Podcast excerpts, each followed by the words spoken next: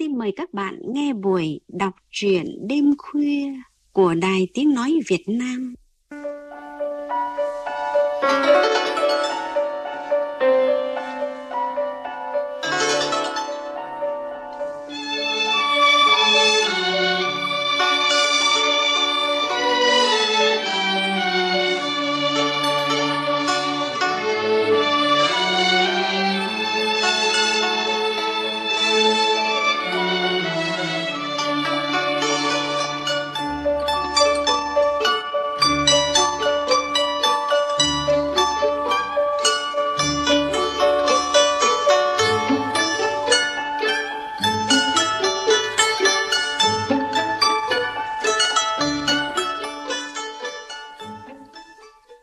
Thưa các bạn, đã từ lâu, lũ lụt cũng trở thành một trong những đề tài của văn học Việt.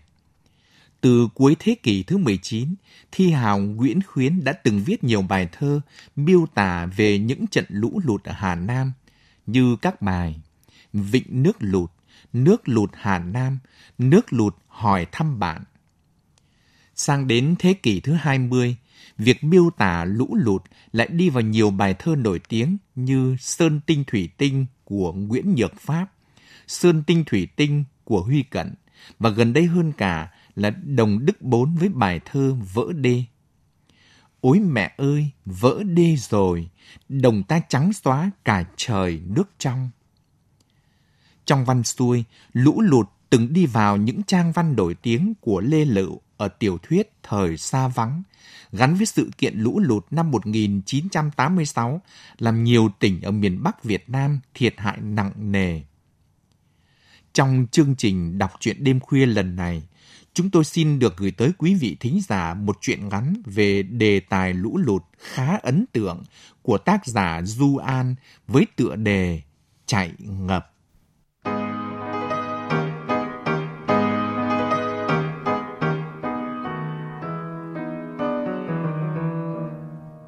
Đêm khuya, càng to lên tiếng thuyền lịch kịch. Mái rồng khô nước, rồi rõ mồn một tiếng dục nhau, bước chân nặng nề lên dốc. Ông vùng dậy bật đèn pin, mở cửa đi ra. Nhà binh hả? Sao gan lì thế? Bây giờ mới vào hả? Vâng, còn cứ nghĩ nước sẽ rút nhanh như lần trước, nấn ná mãi, cuối cùng vẫn phải chạy.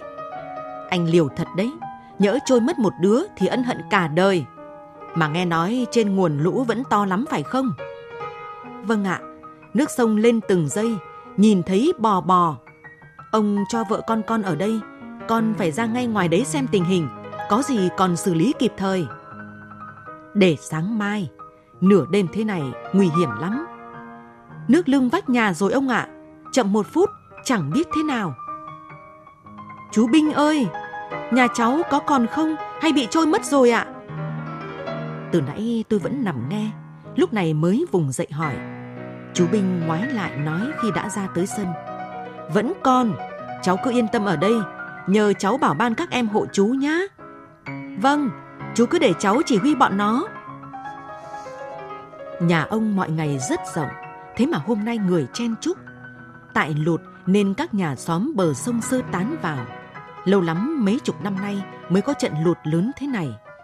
Ông lục tục phân công, xếp đặt.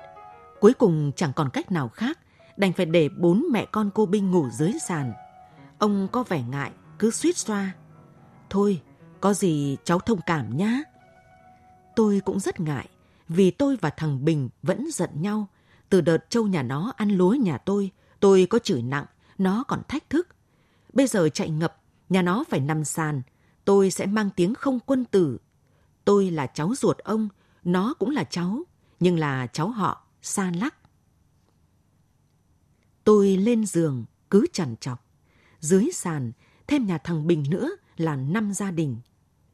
Ông ơi, hay là cho anh em thằng Bình lên ngủ với ông cháu mình? Tôi thì thào. Ờ, nằm dưới đấy lạnh lắm. Nhưng mà còn nhà sinh, nhà hạ, nhà đình, nhà dậu cũng ở dưới. Khó nghĩ quá. Ông đang thở dài phân vân thì tôi nhảy xuống luôn. Cháu xuống ngủ với thằng Bình đây. Nhà tôi bây giờ phải tách làm hai. Một nửa mẹ, Tôi, hai em Hà Giang ở trong gò với ông. Một nửa, mình bố phải thường trực ngoài nhà, trông nom chống đỡ, không thì nhà trôi, ra biển mất. Tất cả xóm bờ sông cũng đều phải tách đôi, chiến trường hậu phương như thế. Ông bà già, phụ nữ, trẻ em vào gò cao lánh nạn, trai tráng, đàn ông có sức khỏe ở lại nhà cầm chân giặc nước. Về mặt người thì như thế, còn thóc gạo, nồi niêu song chảo, lợn gà, chó mèo, giường tủ, bàn ghế cũng quáng quàng vội vã, thứ đi sơ tán được, thứ đành sống chung với lũ. Ở lại xóm, nhà một người, nhà hai người, ngồi trên mái nhà, trông nước giữ nhà.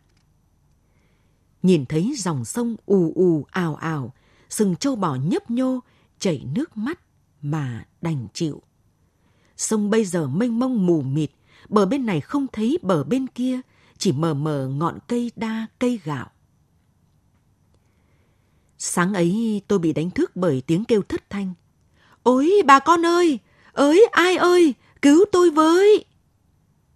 Tiếng la hét gào khóc phía bờ sông, tiếng chân rẽ nước ồm ồm ngoài ngõ.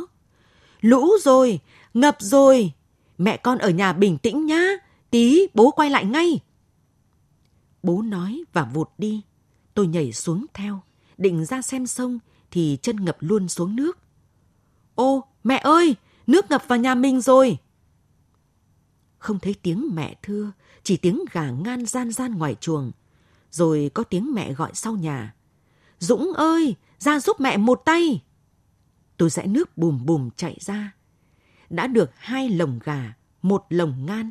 Mẹ đang cầm cây nứa, ngửa cổ đập đập cảnh xoan. Tôi thấy ba chú gà đen đen như chim chót vót trên đấy. Đập mãi mà gà không xuống, mẹ liền bảo. Con trèo lên lùa nó xuống để mẹ bắt. Tôi đến gốc xoan, chỗ này trũng, nước đã sâu đến ngực. Tôi phải nửa bơi, nửa đi. Lùng nhùng mãi mới leo lên được, rồi cũng ra cảnh xoan. Suy, suy, tôi đuổi mãi mà gà vẫn im tinh. Cứ ở trên đấy, rồi nước cuốn cả cây, chết tất đấy. Mấy đứa ngốc kia. Tôi gào to. Có vẻ chúng hiểu, chân đã nhúc nhích, nhân nhân đôi cánh. Nhưng chỉ có một loáng thế thôi, ba con lại co về, đứng xít vào nhau. Chả còn cách nào, tôi đành trèo ra, lấy hết sức, rung mạnh. Ba con hoảng hốt, òa ra, bay đi. Cứ tưởng hoảng hốt xong, chúng sẽ hạ cánh mà chui vào bu, an toàn cùng chị cùng em. Nhưng chúng lại bay ra phía dòng sông. Dừng lại đi! Muốn chết thì ra ngoài đấy! Tôi gào lên cho đến khi chúng mất hút. Hơn tiếng sau, bố mới về, người ướt sũng hồn hển nói. Nhà cô sinh bị trôi mất rồi. May quá, hai mẹ con mắc vào búi tre, thoát chết. Nhà không có đàn ông khổ thế đấy. Bà vào giữa xóm mà ở, cứ tham đất rộng để trồng chuối. Nhưng thôi, của đi thay người, thế là mừng rồi. Bố than thở. Bây giờ phải cho mẹ con cô ấy vào gò chứ? Mẹ hỏi. Tôi bố trí đưa luôn vào nhà ông mình rồi. Bố nói và lại đi luôn. Tôi nằm giường nhà thằng Thanh, giường cô sinh sát bên. Thấy tôi xuống cô sinh vột vạt. Sao cháu không nằm trên giường với ông? Dưới này lạnh lắm. Cháu không lạnh đâu, cháu thích ở dưới này rộng rãi. Cô sinh cười, tôi lại hỏi. Thế nhà cô trôi mất rồi à? Sao cô không lôi lại? Cái thằng đần này, sức người làm sao mà lại được với nước? Họa có ông Sơn Tinh về giúp thì may ra. Ông nói với từ trên giường xuống. Ngủ dưới sàn sát xít nhau, hơi thở, tiếng ngáy cũng một nhịp như nhau. Người lớn, trẻ con trông cứ như giờ ngủ trưa ở lớp bán chú. Tôi giang chân giang tay, thấy thằng Thanh cứ giơ chân lên gãi. Tôi hỏi, mày bị ngứa à? Ờ, tao bị nước ăn chân. Lũ kinh thật. Mình ngâm có một lúc mà nó ăn thành đường. Ngứa lắm. Tôi ngồi dậy, gãi gãi, bóp bóp chân nó. Gò thành ốc đảo, nước sông lên, nước đồng không chảy đi đâu được nữa, đành làm tội ngâm mấy bụi tre bụi hóp. Trên sân nhà nhìn xuống, vẫn thấy gò nhà khác, gọi to vẫn nghe được, nhưng có việc muốn sang thì chỉ có bơi thuyền. Thuyền chỉ người lớn mới được động đến, còn trẻ con nguy hiểm, tuyệt đối cấm. Tôi tha thần xuống bến, thấy hai cái thuyền buộc hững hở, đang tù chân lâu ngày thèm quá, bèn xuống luôn, rút dầm bơi veo véo. Nhằm hướng quốc lộ tôi bơi một mạch ra, chả thèm nhìn đàn Việt nhà ai ngơ ngác, đám bèo tây dập dềnh. Đường bây giờ như cái đập, xung quanh nước âm áp, chỗ nào cũng như sắp tràn. Tôi lừa lừa dầm, ngắm lựa chỗ đậu thuyền thì có tiếng réo, tiếng ọc ọc rất gần. Thấy hững một cái, như có ai lôi đi, như có cái ống hút hút, thuyền bị lôi tuồn tuột. Tôi hoảng hốt chân tay run bẩn bật, nhưng không làm gì được. Hình như tôi kêu cứu, la hét kinh lắm. Tôi tỉnh lại thì thấy mình đã ở nhà mình. Bố, các bác, các chú trong xóm đang nhìn tôi lè lưỡi. Sợ quá, cái thằng này, người lớn qua chỗ đê vỡ còn dựng tóc gáy. Thôi, thế là may rồi. Cứ ở đây đến chiều, bố mày đưa trở lại gò. Tôi được bố đưa lên ngồi trên nóc nhà vì chả còn có chỗ nào khác. Đã trên cao, nhưng tôi vẫn đứng lên kiễng chân thêm để thấy rõ dòng sông. Không thể tin vào mắt mình nữa, xa xa mà dòng vẫn băng băng chóng cả mặt. Những cây to cứ quay vòng tròn hút xuống trồi lên, thỉnh thoảng lại một tiếng ùm như lở đất. Hôm qua bố thấy mấy cái nhà trôi, cả người ngồi trên mái kêu cứu, còn trâu bò lợn gà thì nhấp nhô vô kể. Trời, thế không cứu được hả bố? Nhất thủy, nhi hỏa, nhìn thấy mà không làm gì được con ạ. Tôi im lặng, ngậm ngùi, rồi khẽ nói. Hay là bố cho con ở đây? Không được, muốn thuồng luồng lôi xuống đất đen hả? Con bơi giỏi mà, bố ở một mình, nhỡ nhà mình trôi thì con cứu bố. Thằng này nói gở, trôi là trôi thế nào? Tôi xị mặt, sắp khóc. Bố liền dỗ dành. Thôi, con trai, cứ quay về gòn làm lớp trường lớp chạy ngập cho bố. Mấy hôm nữa nước rút, bố sẽ cho về ngay. Biết là xin ở lại cũng không thể được, tôi đành ngoan ngoãn lên thuyền bố đưa vào gò. Thế là tôi phải quay lại gò. Cuộc sống chạy ngập ở gò náo nhiệt nhất là bữa cơm. Con nhà này, con nhà kia, hai cái nồi sáu mươi chả phân biệt.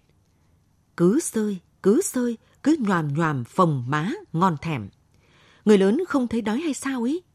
Thấy ông làm chỉ huy trưởng phân công chỗ ngồi, các mẹ làm phó, người sơi tay nhịp nhàng không nghỉ, người ở giữa đoàn quân lúc gắp thức ăn cho các em bé, khi truyền bát đưa lên đầu nồi vì mâm dài quá.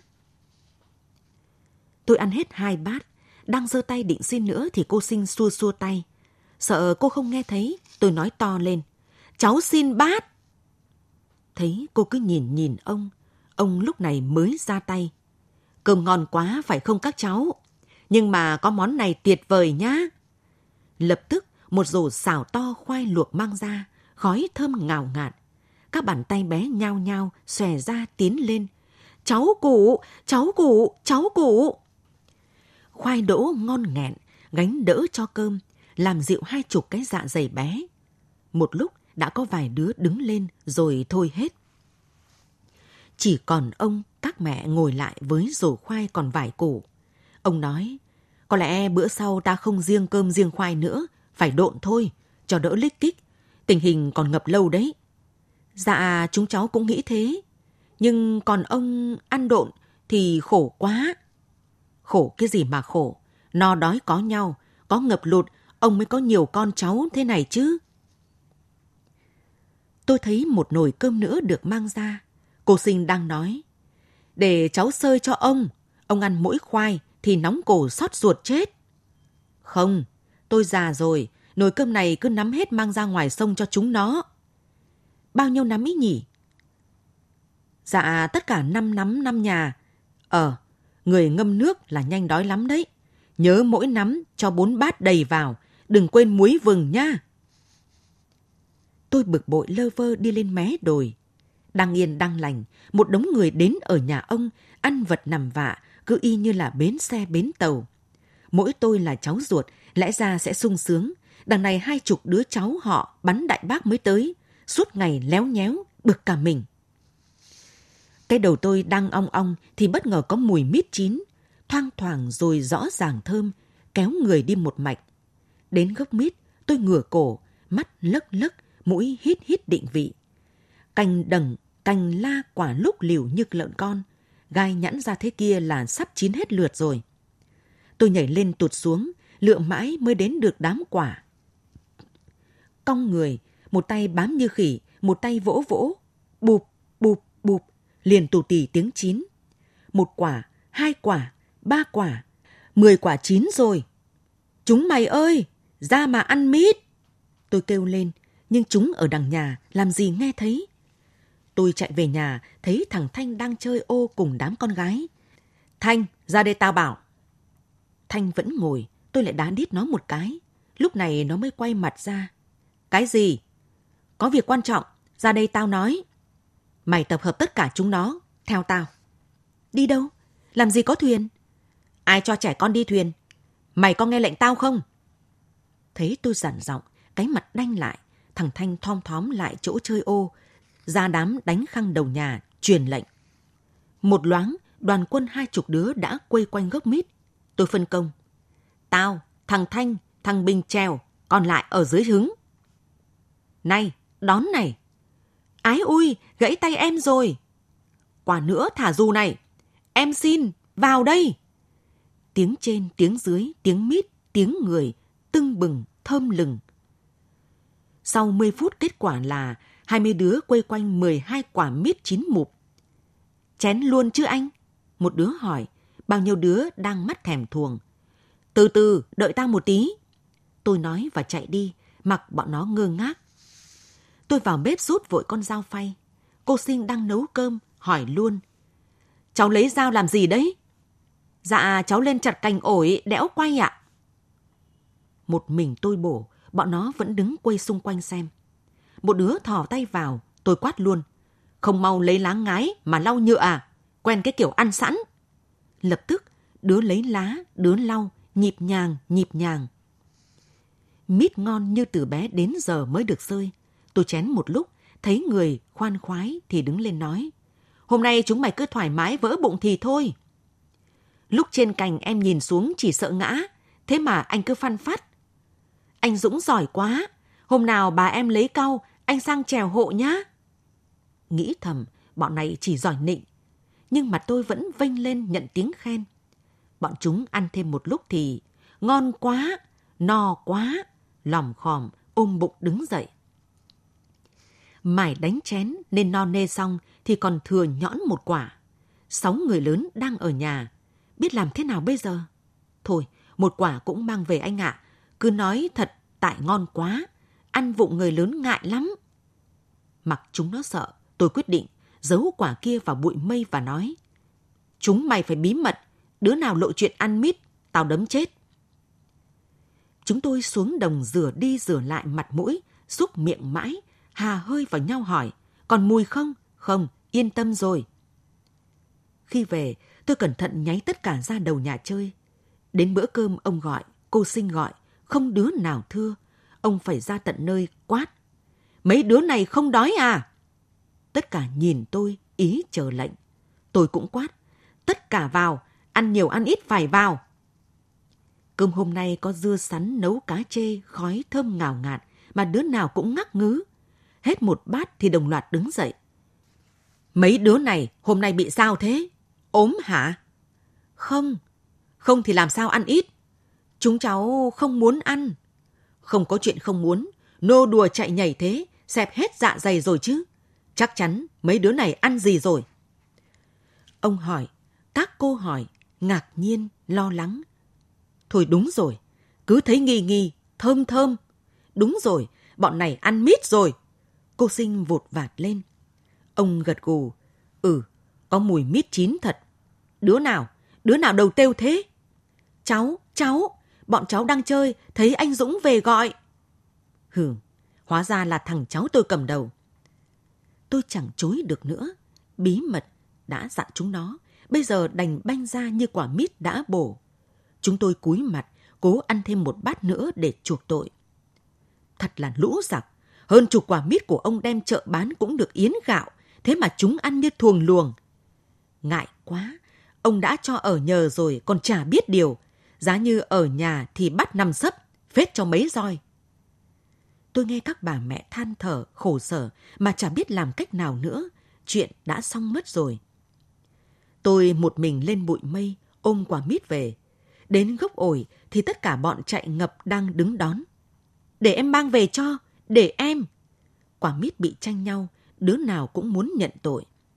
Ông buồn cười quá khi hai chục đứa trẻ khiêng một quả mít. Ông đứng giữa, cao vút giữa đám cởi trần, cười nói. May có ngập lụt, các cháu vào ăn cho, không thì nó cũng chín mũm, tọt nõ rơi thôi. Như thế là xí xóa, không ai mắc tội nữa. Năm ngày sau nước rút, chúng tôi được về nhà xóm bờ sông. Tiếng reo hò sung sướng vang cả gò. Từng thuyền, từng thuyền rời bến. Ông tôi đứng trên bờ vẫy tay. Bao giờ ngập, cháu lại vào với ông nhá. Có tiếng hét to âm vang mặt nước. Sao lại nói thế? Phải nói tạm biệt ông chứ. Bố tôi không quát, nhưng giọng có vẻ buồn. Thuyền lướt qua những ruộng lúa đã hở ngọn, chả thấy màu xanh đâu, chỉ một màu phù sa đỏ quạch. Tôi về đến nhà. Chao ôi, nhà như một cái ao cạn, phù sa, bùn vàng, bùn đen, chỗ loãng, chỗ đặc, thật khủng khiếp. Tôi ơ mắt, chả biết đặt chân vào đâu, thấy nhô lên cái mặt vuông vuông, định ướm chân vào thì... Ôi giời ơi! Cái tủ! Định thần nhìn sang bộ bàn ghế, cũng bê bết, toàn bùn là bùn. Ngoài vườn, đúng thật như bãi chiến trường, cao ngất rều rác, lau sậy, cả những cây to tướng dương cảnh chành ảnh. Mãi tôi mới nhận ra bụi chuối tây, còn một cây con đứng thẳng, cây bố cây mẹ bị gục ngang, thân lá bết bệt vùn đất. Tôi lựa chân đi trên bình rác một lúc, đang quay vào thì thấy cây dây thắt lưng nhựa. Tôi rút lên, tự nhiên bật theo quyển tiếng Việt lớp 5. Tôi cạo cạo lớp bùn đi, thấy lộ ra dòng chữ Trần Văn Hùng, trường tiểu học Trái Hút. Tôi hỏi, Trái Hút ở đâu hả bố? Bố bảo không rõ lắm, chắc là ở trên ngọn sông. Mỗi sách vở bị trôi hay dòng nước hung dữ cuốn mất bạn Hùng. Bố mẹ anh em bạn ấy có bị sao không? Chắc là bạn ấy và gia đình không bị sao đâu. Bố nói để tôi yên tâm. Tôi vẫn lo, ngồi thừ người một lúc rồi khẽ nậy, lật từng trang sách. Lũ lụt, trao ôi, không biết có bao nhiêu người bị chết đuối, bao nhiêu nhà bị trôi.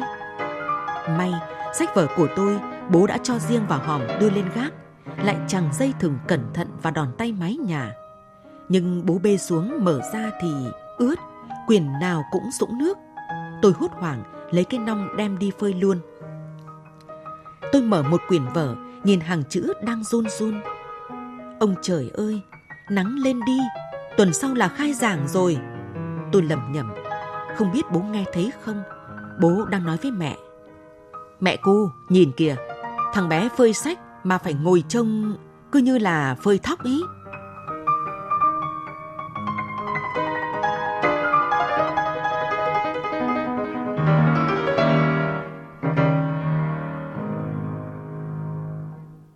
Giọng đọc Hồng Huệ vừa chuyển tới các bạn truyện ngắn Chạy ngập của tác giả Du An.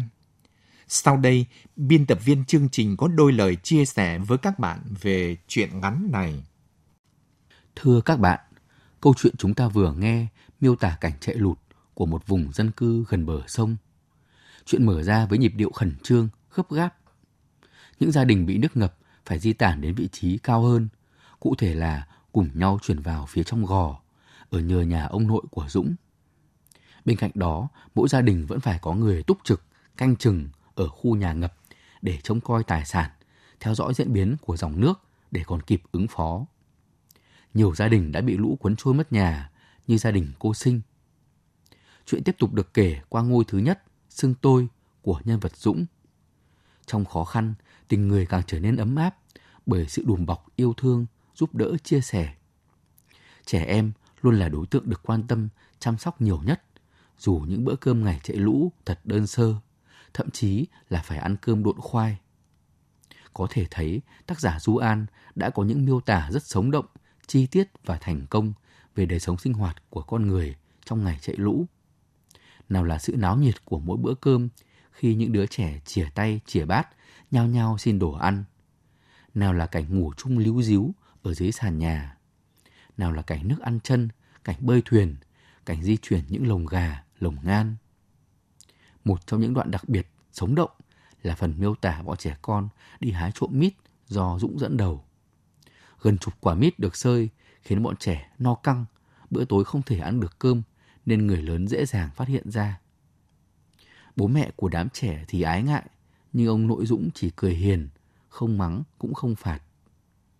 Chuyện kết thúc bằng hình ảnh Dũng mang sách giáo khoa bị ướt đi phơi để chuẩn bị cho năm học mới. Trải qua bao năm tháng, qua bao cuộc đấu tranh sinh tồn, những con người đã học được cách sống chung với thiên tai và khắc phục thiên tai. Trong lòng họ giữ chọn một trái tim nhân hậu, sẵn sàng sẻ chia và giúp đỡ, đồng thời luôn biết hướng về tương lai với nhiều tin yêu và hy vọng.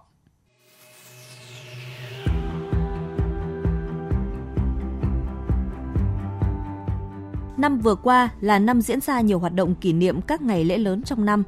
Thành lập Đảng mùng 3 tháng 2, Giải phóng miền Nam 30 tháng 4, sinh nhật Bác 19 tháng 5, Quốc khánh mùng 2 tháng 9. Các hoạt động nghệ thuật kỷ niệm 75 năm thành lập Đài Tiếng Nói Việt Nam và Nhà hát Đài Tiếng Nói Việt Nam nhận danh hiệu Anh hùng lực lượng vũ trang nhân dân. Hàng loạt các hoạt động văn hóa văn nghệ kỷ niệm 200 năm ngày sinh thi hào Nguyễn Du, 100 năm ngày sinh các nhà văn nhà thơ nổi tiếng như Tố Hữu, Chế Lan Viên, Kim Lân, Nguyễn Xuân Sành, các giải thưởng Hội đồng lý luận phê bình văn học nghệ thuật, trao giải tiểu thuyết giai đoạn 2016-2020 với nhiều cuốn tiểu thuyết lịch sử và những tranh cãi. Các đại hội, các hội chuyên ngành, hội nhiếp ảnh, điện ảnh, nhạc sĩ, múa, kiến trúc sư nhiệm kỳ 2020-2025. Trong đó đáng chú ý có Đại hội Hội Nhà văn Việt Nam lần thứ 10 với sự chuyển giao thế hệ. Hội điện ảnh chưa bầu được chủ tịch tại đại hội.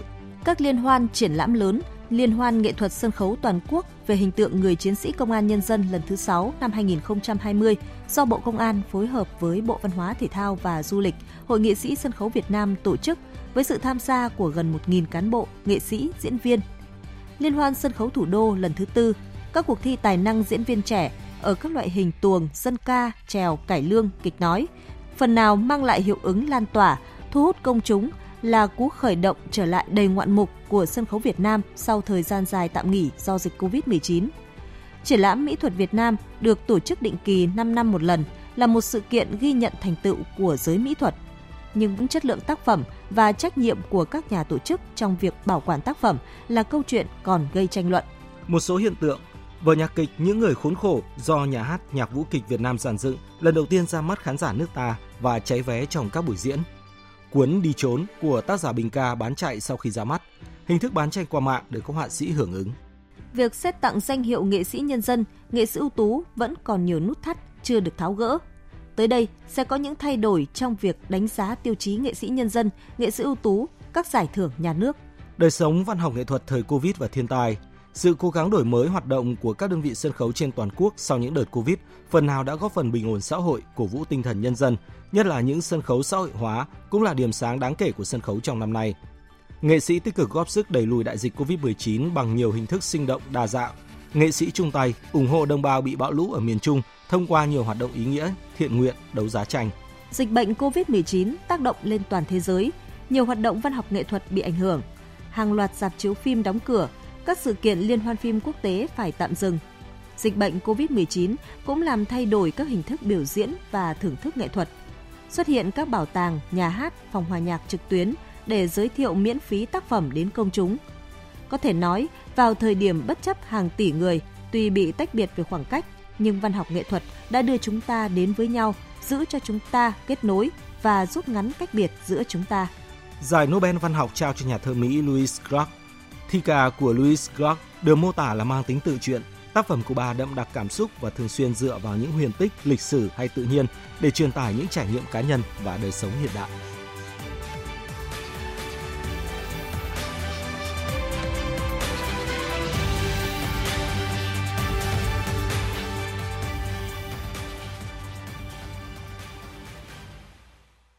Bạn thân mến, chương trình đọc truyện đêm khuya hôm nay đến đây là hết biên tập viên Đỗ Anh Vũ cùng các giọng đọc Hồng Huệ, Việt Hùng, thân ái chào tạm biệt và hẹn gặp lại các bạn trong những chương trình sau.